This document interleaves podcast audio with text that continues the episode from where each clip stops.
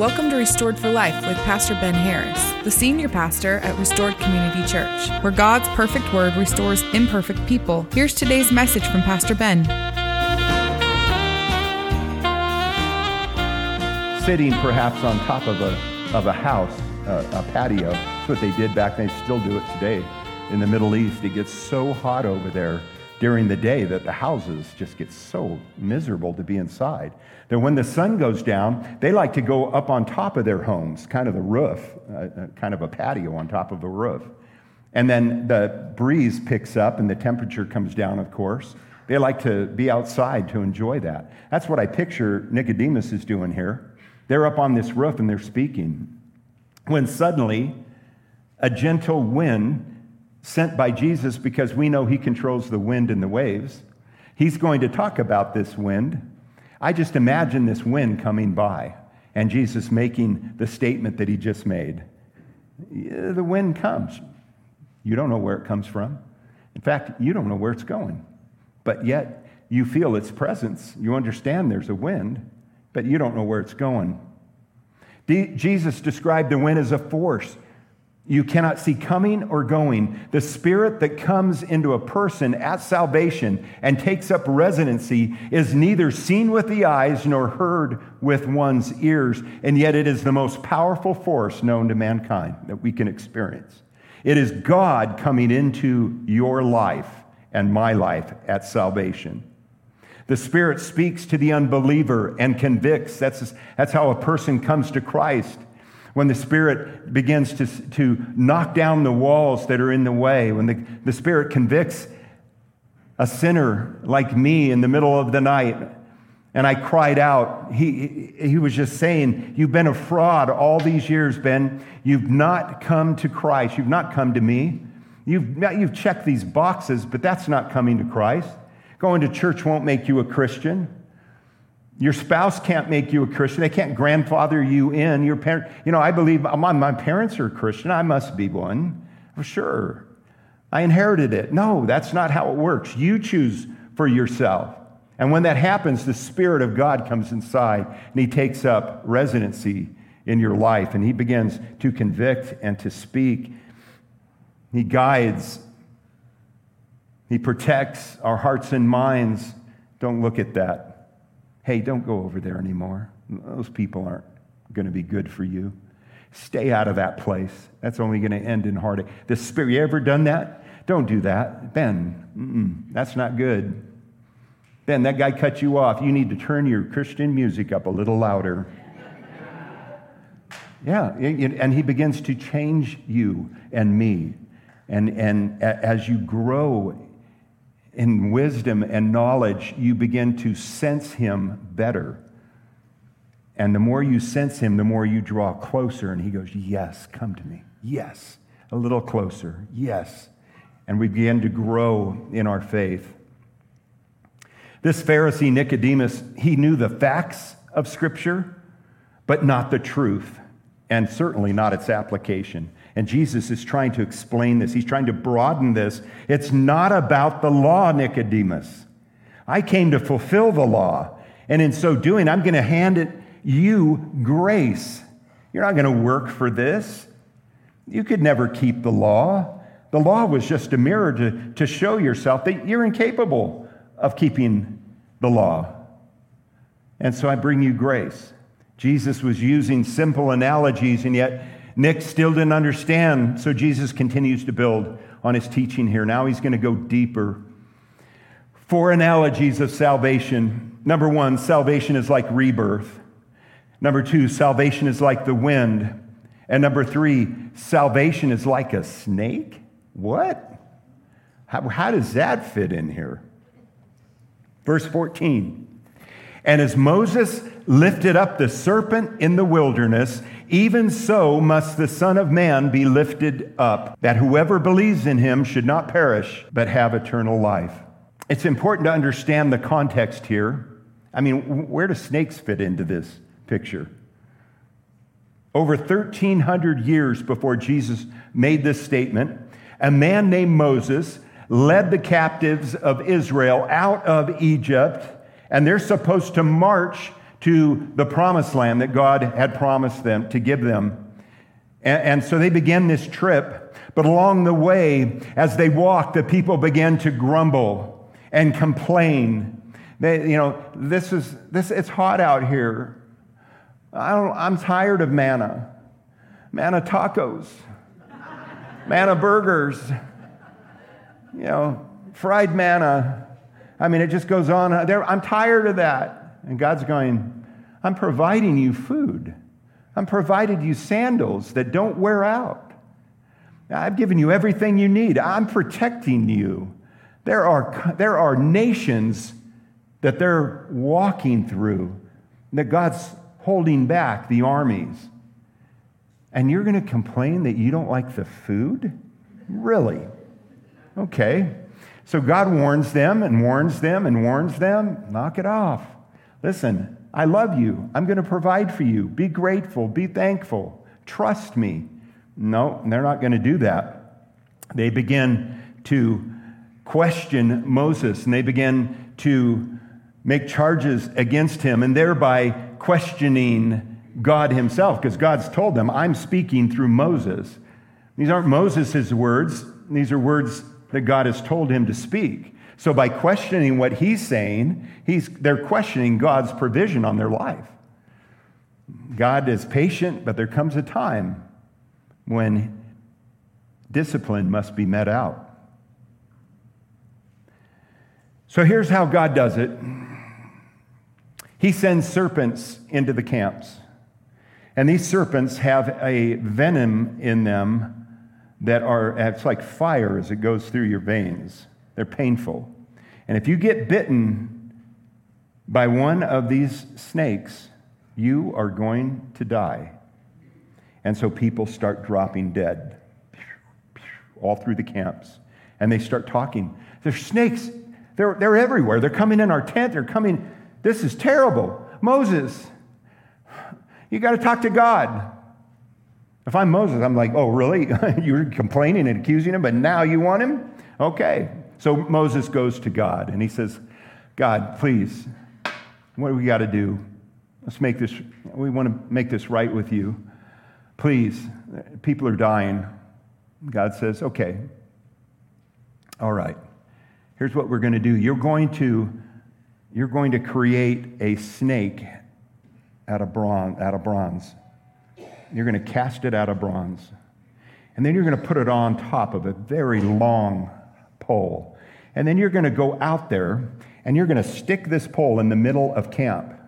Now, there's somewhere between, uh, estimates are 400,000 Israelites, maybe more. I've heard estimates as high as a million. I don't know where I sit on that. But this pole has to be pretty high for that many people to be in a camp to be able to look up and to be able to see this pole, perhaps, you know, half a mile, three quarters of a mile away. So he puts it up and he tells the people listen, anybody bitten by a serpent, all you have to do is look up in faith and you'll live. Now, snake bites continue. People run out of their tent or wherever they're at.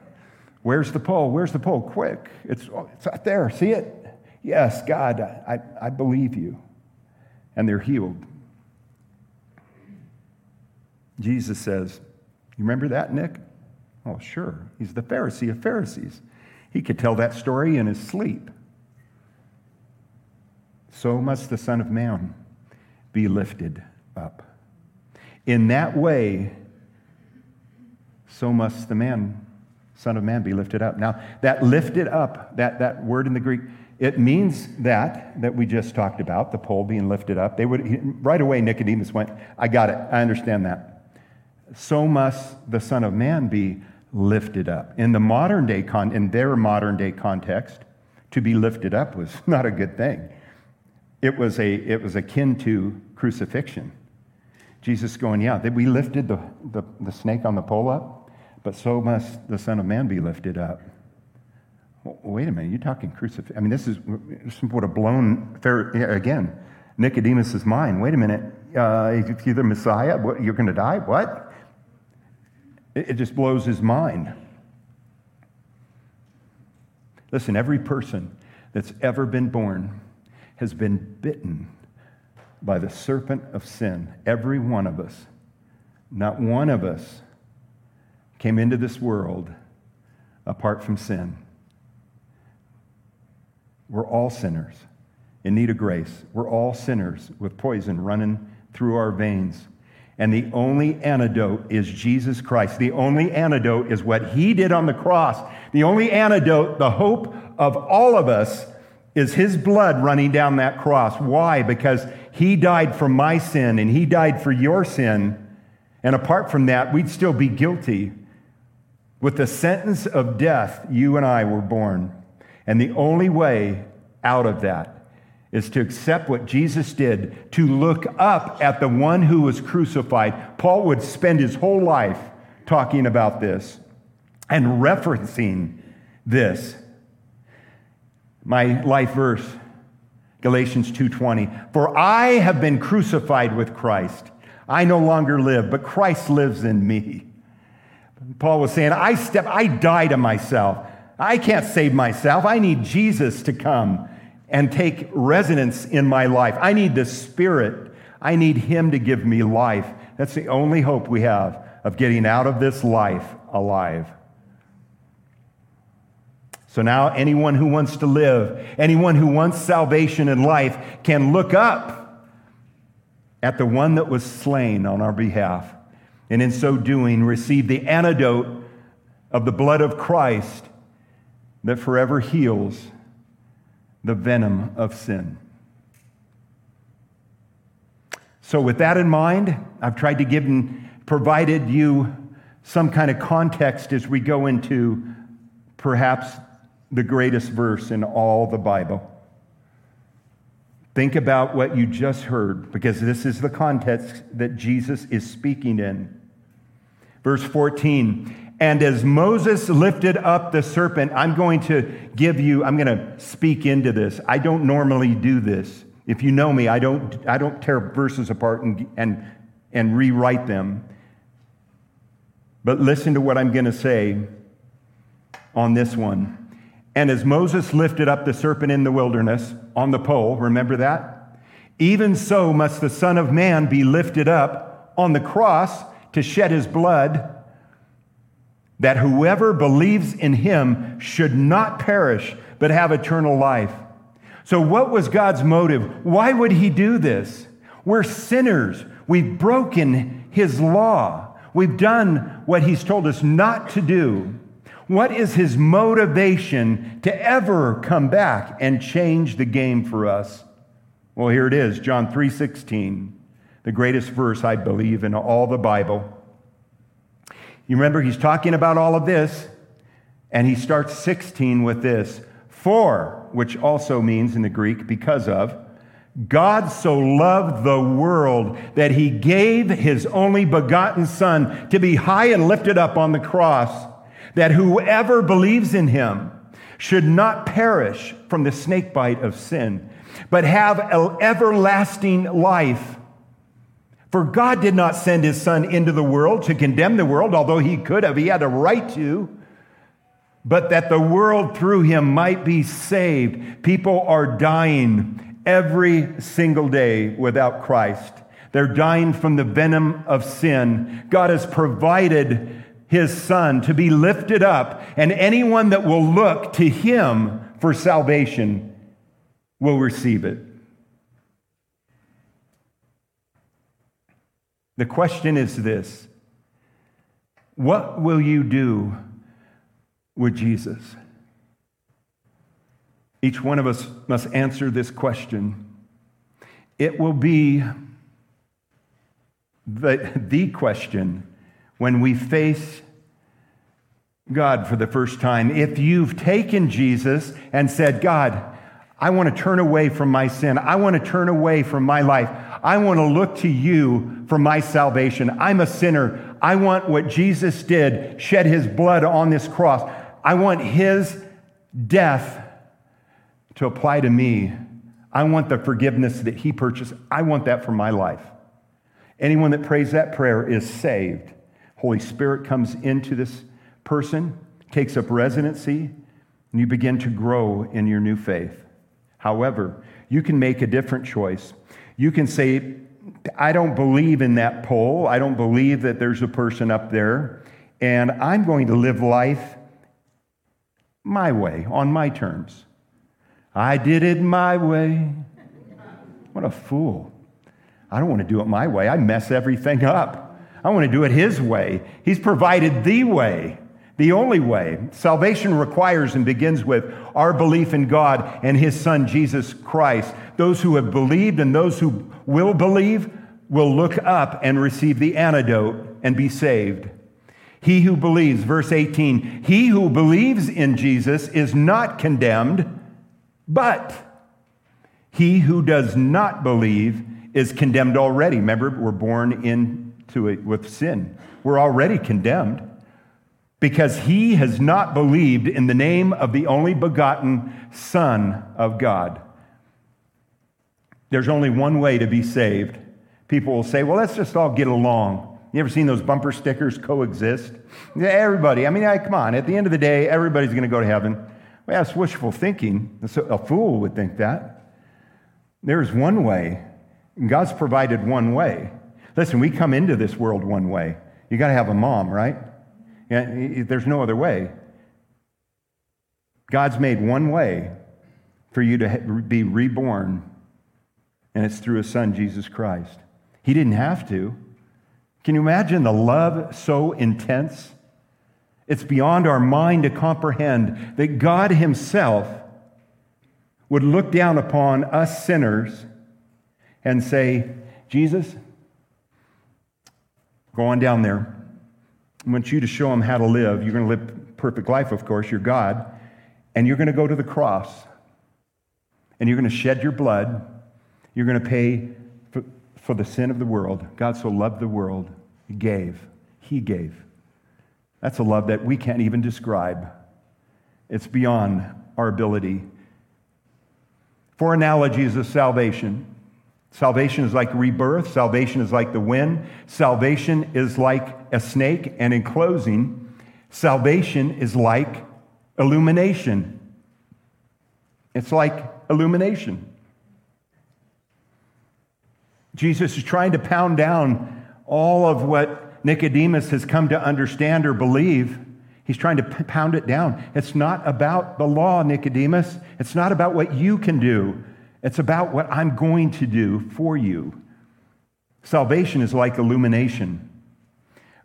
Verse 19. And this is the condemnation.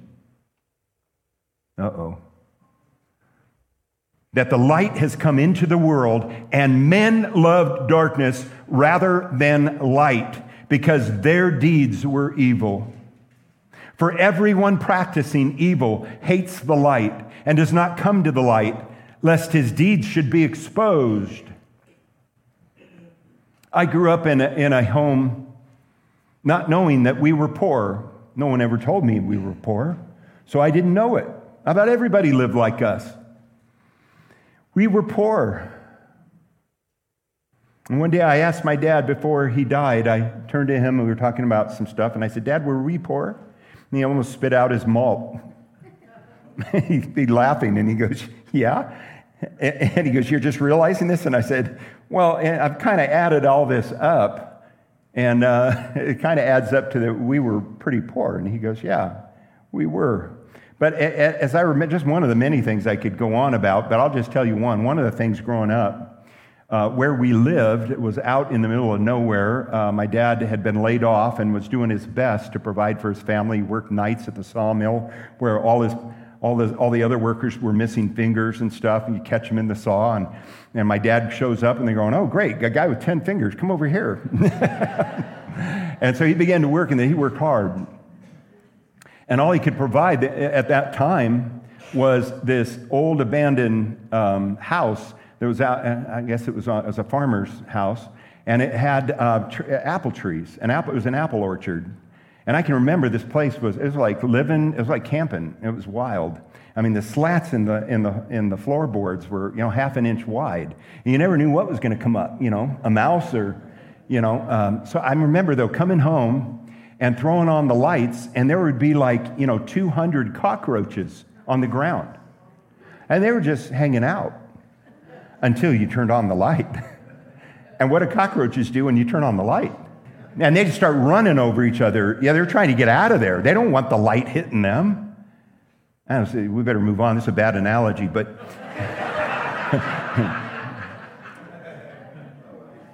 yeah, that was dangerous. Listen, they don't want the truth exposed. Why are bars open late at night? Why are these clubs open late at night? They're not open at 9 a.m. Nobody would come out. Hey, well, the lights are on. No, what if, you know, Jim Bob sees me walking in there? That's not good. I'll wait till, you know, midnight to do this stuff when it's dark because they don't want their deeds exposed. But, Jesus continues, he who does the truth comes to the light. He's drawn by the light that his deeds may be clearly seen, that they may have been done in God. The person who walks in truth doesn't hide. They don't need to. They don't have to fear the phone call ringing. They don't need to be worried about. I mean, they're walking in truth.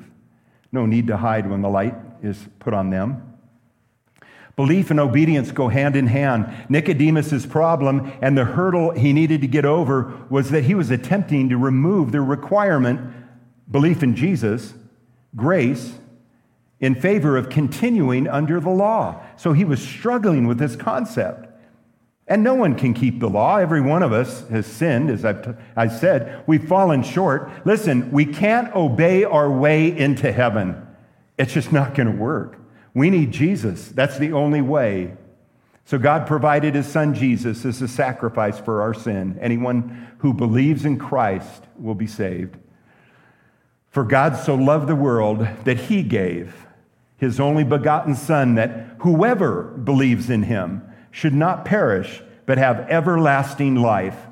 For God did not send his Son into the world to condemn the world, but that the, the world through him might be saved. Listen, this time that we're talking about, Jesus came to save. He came to lay his life down. He said, No one takes my life from me, I lay it down. I Get, he did so freely so that you and I might have salvation. Now, there is a time he's coming back, and he will judge the world. Listen, you don't want to be in the courtroom at this time. You don't want to meet Jesus as your judge. You want to meet him as your Savior. I can't drive that, that, that point home enough. One day, there will be many, most, who ever lived will be standing in line to be judged on their own merit, where only one sin will cause them to have eternal judgment in a place called hell. But if you will lay your life down, if you will repent and turn and look up and surrender your life to Christ, you will begin a relationship with God now, right now, as the Spirit comes to live within you. And then, of course, you get heaven on the other end. The choice is yours to make. If I could make it for you, if I could press the easy button, I would press it a thousand times for you, but you have to make your own decision. God doesn't have any grandkids, and there's no grandfathering in like I thought. You make the decision and then you'll live with it or die with it. Let's pray. Father God, we thank you for your promises. We thank you for your word that is true and it is reliable, and we can put our faith in it and you. Father, we thank you for your Son, Jesus Christ. You love the world so much that you gave your only Son for us. That just blows our minds. There is no word, there's no measure of thankfulness that can, that can meet that kind of love and grace and mercy. So this morning, we just, we just lift our hands to you, Lord, and say, Thank you. Thank you for what you did for us. Father, I pray if there's even one here this morning in, in the overflow room or perhaps watching from home on the internet, maybe they're even here listening to this message in their car, on the radio. Lord, I pray today would be the day of salvation, that your Holy Spirit would just pound down their walls of resistance and that they would surrender so that they might find freedom in you, a freedom that lasts forever. Thank you, Jesus. It's in your name we pray. Amen.